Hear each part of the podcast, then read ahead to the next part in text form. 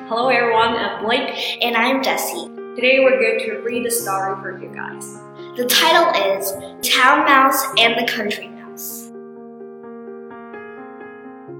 Now you must know that a town mouse once upon a time went on a visit to his cousin in the country. He was rough and ready, this cousin, but he loved his town friend and made him heartily welcome. Beans and bacon, cheese and bread were all he had to offer, but he offered them freely. The town mouse rather turned up his long nose at this country fare and said, I cannot understand, cousin, how you can put up with such poor food as this. But of course, you cannot expect anything better in the country. Come home with me, and I'll show you how to live. When you have been in town a week, you will wonder how you could ever have stood a country life.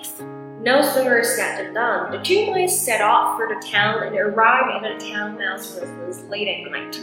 You will want some refreshment after your long journey, said the polite town mouse and took his friend into the grand dining room. There they found the remains of a fine feast, and soon the two mice were eating up jellies and cakes and all that was nice. Suddenly, they heard growling and barking. What is that? asked the country mouse.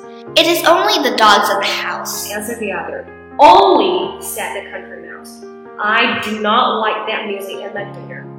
Just at that moment, the door flew open, and in come two huge dogs with two mice, had to scamper down and run off. Goodbye, cousins, said the country mouse. What? Going so soon? asked the other.